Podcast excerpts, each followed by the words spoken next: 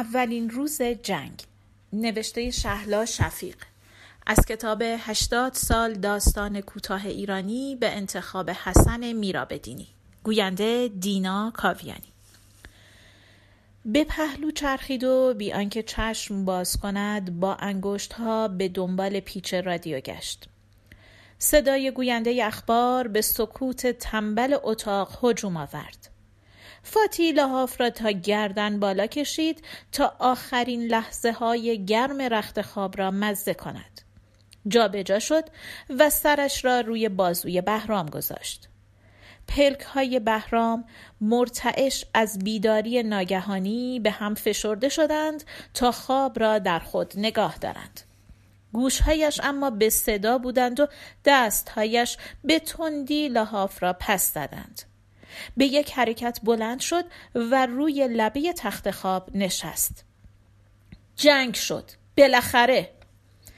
تا نیمه شب به تلویزیون چشم دوخته بود و دست آخر روی صندلی خوابش برده بود تا به اجبار به رخت خواب برود. فاتی گفت حالا چرا جیغ می‌زنی؟ بچه بیدار میشه. امروز اگر بی وقت بیدار می‌شد جلوی دست و پایش را می‌گرفت. بهرام گیج سر برخاست. با شتاب شلوارش را بپا کرد. رادیو را خاموش کرد و دگمه تلویزیون را فشار داد و نشست روی صندلی راحتی. روی صفحه تلویزیون نقشه جغرافیا بود. خاور میانه عراق و کنار آن ایران. فاتی کبریت زد و کتری را روی آتش گذاشت. به صورتش آب زد و لباسهایش را از کمد درآورد. بالاخره امروز می پوشیدشان. چقدر توی حراجی ها دویده بود تا توانسته بود جورشان کند. دامن سرمه‌ای روی زانو پیراهن گلدار آبی و سفید و ژاکت سرمه‌ای با دگمه های براق روی جیب ها و حاشیه های سفید باریک برای مصاحبه می باید سر و وضع خوبی می داشت پاریسی ها خیلی به ظاهر اهمیت می دهند وقتی آدم در شهر به این زیبایی زندگی کند چشمش به زیبایی خو می‌گیرد. می‌گویند در زمان جنگ دوم آلمانی ها حیفشان آمد پاریس زیبا را بمباران کنند. بهرام گفت تا حالا 18 هزار تن بمب ریختن رو بغداد. یک برابر و نیم هیروشیما. بغداد هم باید زیبا باشد شهر افسانه ها شاید آن خلبان ها هرگز ندیده بودندش. از بالا و توی شب زیبایی شهر بیچراغ پیدا نیست زنها، بچه ها و مردها توی تاریکی گم شدند اندوهناک و مسترب به آسمان می اندیشند. آسمان هم پیدا نیست خلبانها هستند و بالهای فلزی هواپیماهایشان بمبهایشان و برق آتشبارها که از زمین می جهد. لیوانها را توی سینی گذاشت و پنیر و نان و شکر را. چای ریخت و یک لیوان جلوی بهرام گذاشت. برای خودش لغمه ای گرفت. از گلویش پایین نمی رفت. نگرانی مصاحبه راه گلویش را بسته بود. از دیویست و چهل تقاضای کاری که نوشته بود فقط سه دعوت به مصاحبه دریافت کرده بود. امروز به اولین قرارش می‌رفت. الان باید توی مترو می بودم. زود برسم بهتره. بارانیش را به تن کرد و سفارشهایش را به بهرام از سر گرفت. بچه رو خوب بپوشون. بی کلاه نبریش. بعد از ساعت نه ببری قبولش نمی‌کنن. بهرام سر بر نگرداند. می‌دونم بابا. تموم می‌کنی یا نه؟ حواسم رو پرت می‌کنی خب حالا حواست پرت بشه چی میشه؟ سرنوشت دنیا عوض میشه؟ تو سر پیازی یا ته پیاز؟ دیپلماتی یا ژنرال گوینده تلویزیون با سفیر اسرائیل مصاحبه می‌کرد. فاتی کیفش را برداشت و بیرون آمد. در راهرو خانم رانه منتظر آسانسور بود. پالتو پوست مصنوعیش را تا بالا دگمه کرده بود و صورت چاق و پودر زدش از یقه پالتو بیرون زده بود. پرهای کلاهش سرخابی بودند. رنگ لبهایش.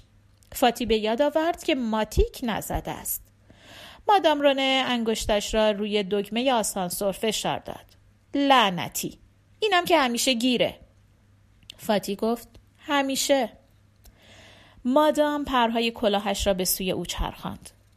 جنگ هم که شروع شد. وحشتناکه. خوشبختانه دیروز خرید کردم. تا آنجا که می‌شد کنسرو و نان توست خریدم. شوهرم هم صد لیتر بنزین زده. فاتی لبخند زد. من هیچ به فکرم نرسید. پرهای کلاه مادام رونه به طرف آسانسور چرخیدم. او بله. شماها باید عادت کرده باشین به جنگ. فاتی گفت بله عادت میشه. حتی یک بمباران هم ندیده بود. اما انگار عادت کرده بود مادرش از شبهای بمباران برایش نوشته بود و زیر زمین خانه که همسایه ها در آن جمع می شدند. خانه دایی بهرام در شهر همان اول جنگ بمب خورده بود و فامیل آواره شده بودند به شیراز. خودش ندیده بود اما انگار عادت کرده بود. از خاطرش گذشت که هفته هاست از مادرش خبری ندارد نه نامه و نه تلفن جلوی دکه روزنامه فروشی شلوغ بود. توی واگن مترو مردی اخبار را به صدای بلند برای زن و همراهش می‌خواند. فاتی آینه کوچکش را از کیف بیرون آورد. ابروهام چقدر نامنظمن.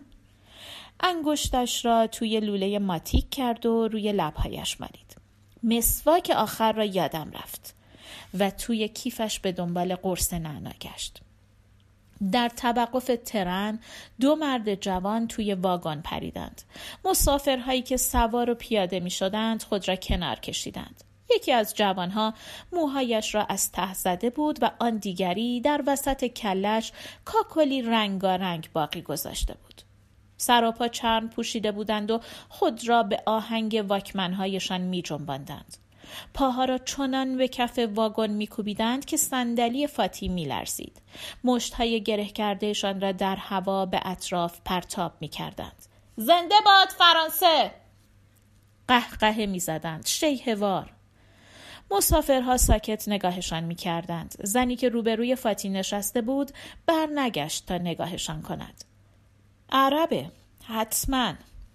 به نظر فاتی رسید که رنگ زن پریده است.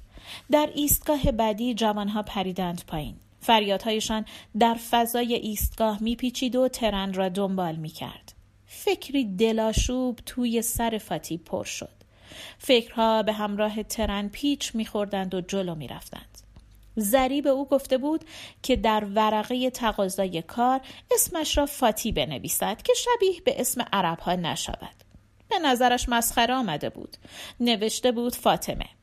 کاش نوشته بودم فاتی.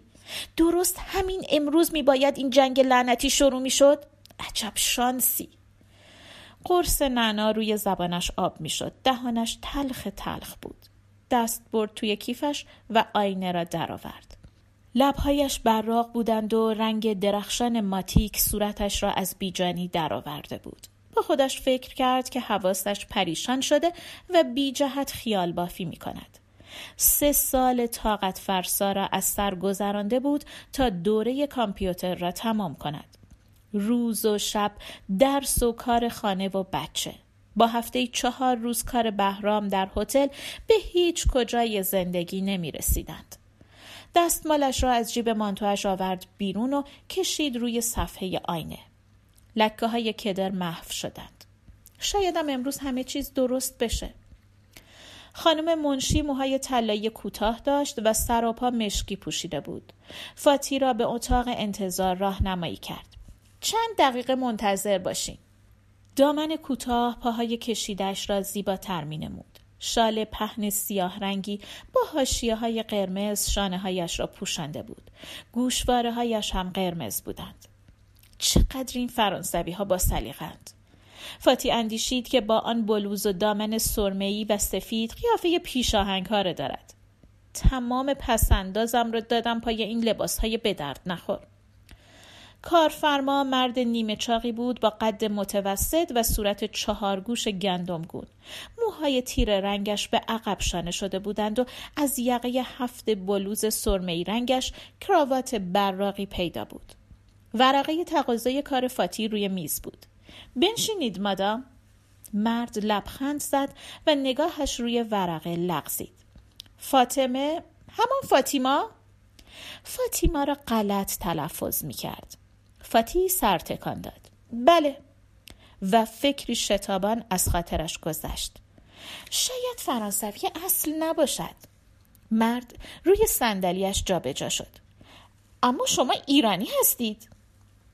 فاتی گفت بله پرس. مرد گفت به هر حال زبانتان عربی است. گره کراواتش را محکم کرد. راه های سفید روی کراوات سرمهای یک آن هم دیگر را قطع کردند.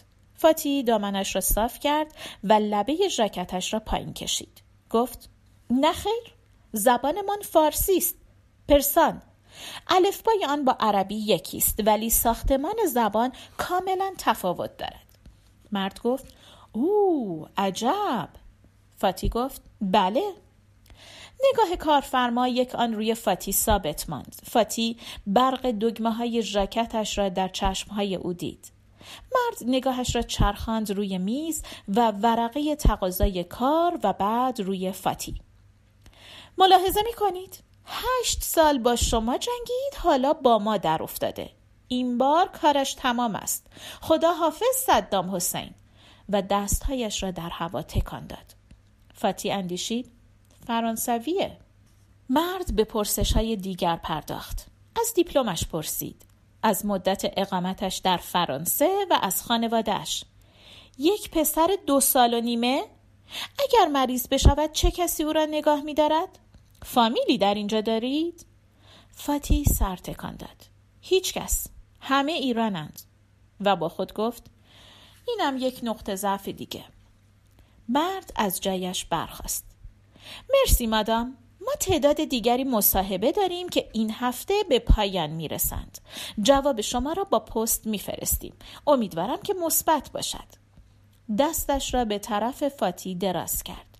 راستی به نظر شما ایران در جنگ وارد می شود؟ فاتی مکس کرد. نمی‌دانم. خیلی پیچیده است. دستش نوک انگشت های مرد را لمس کرد. سرد بودند. آهسته زد روی پیشانیش. بله خیلی پیچیده است و همه چیز را تحت تاثیر قرار می دهد معاملات بورس. حرفش را به ناگاه برید. روز بخیر مادام. حتی نیم ساعت هم طول نکشیده بود. مرد حتی به دقت او را نگاه نکرده بود. همه حواسش پیش اخبار بود. به هر حال گفت که امیدوار جواب مثبت باشه. همین خودش خیلی خوبه. می‌تونم فوری خبرش رو به بهرام بدم. آن طرف خیابان یک کابین تلفن خالی بود. بوغهای تلفن را شمرد. هشت تا. بهرام خانه نبود. بچه رو که گذاشته برنگشته خونه. حتما رفته سراغ دوستاش. با هم بحث کنن. بعدم که میره سر کار.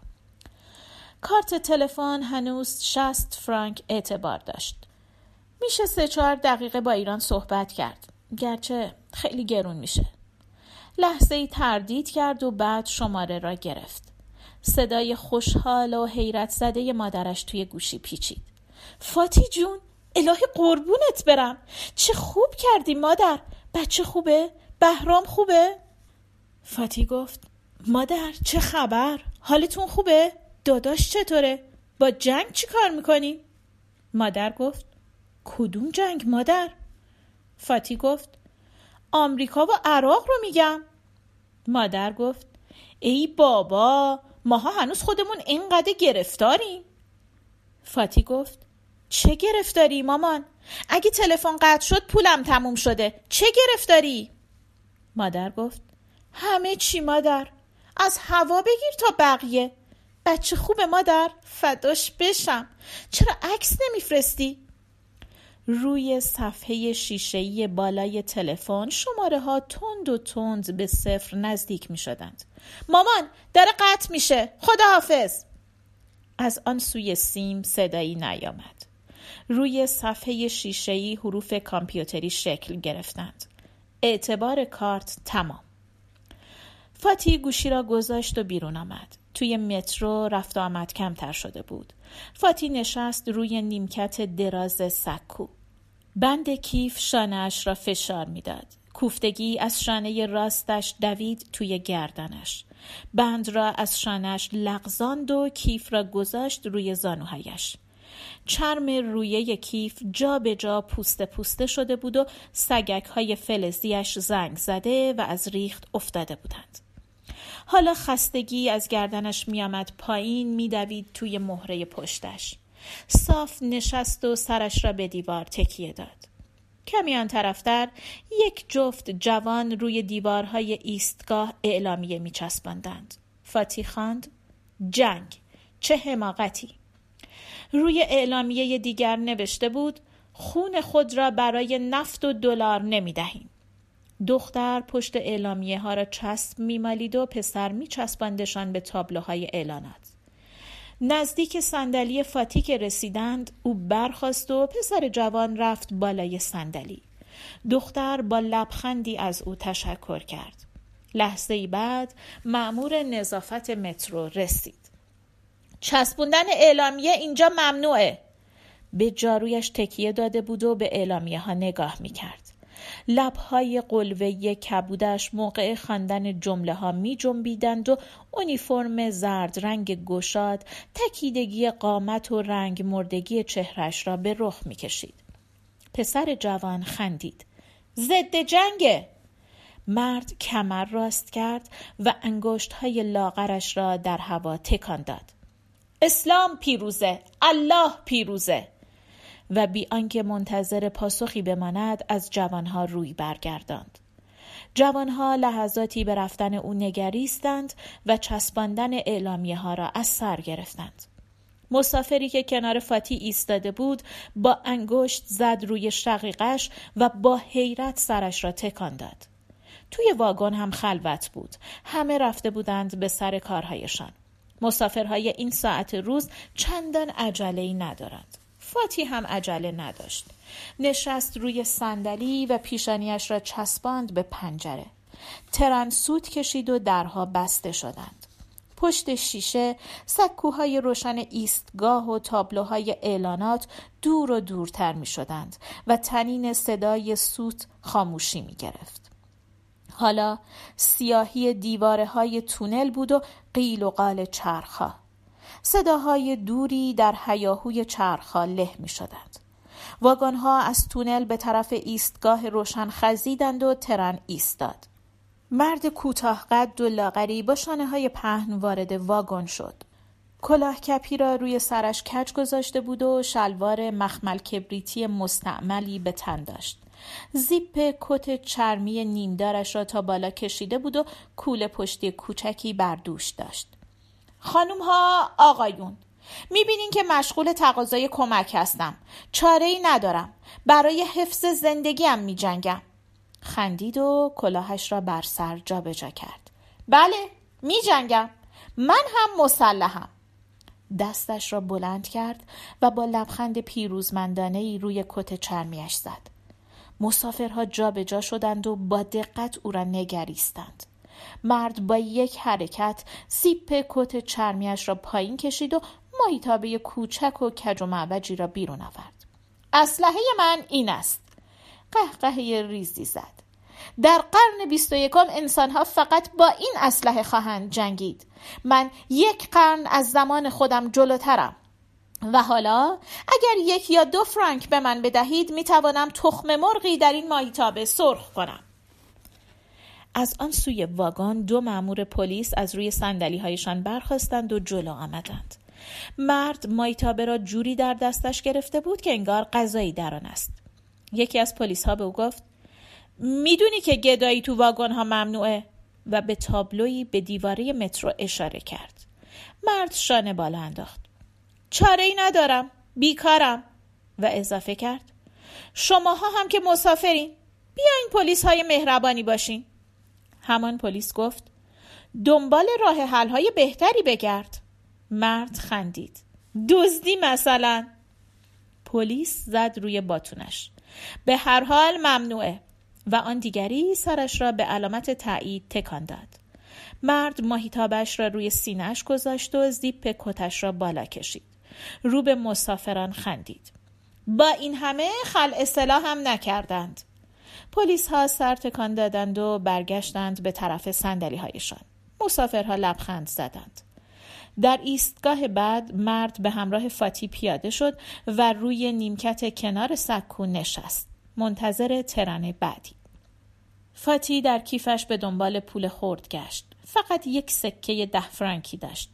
به طرف مرد رفت و سکه را به سوی او دراز کرد. مرد سکه را گرفت.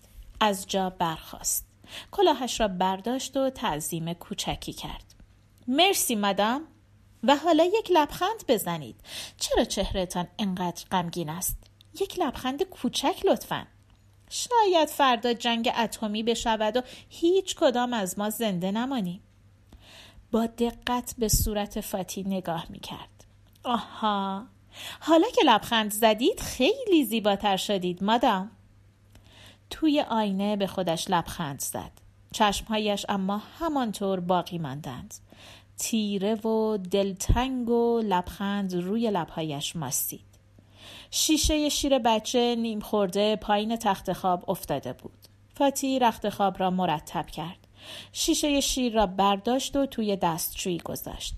کبریت زد و کتری را روی آتش گذاشت. دگمه تلویزیون را فشار داد و نشست روی صندلی. روی صفحه تلویزیون نقشه جغرافیا بود. خاورمیانه عراق و کنار آن ایران. پایان.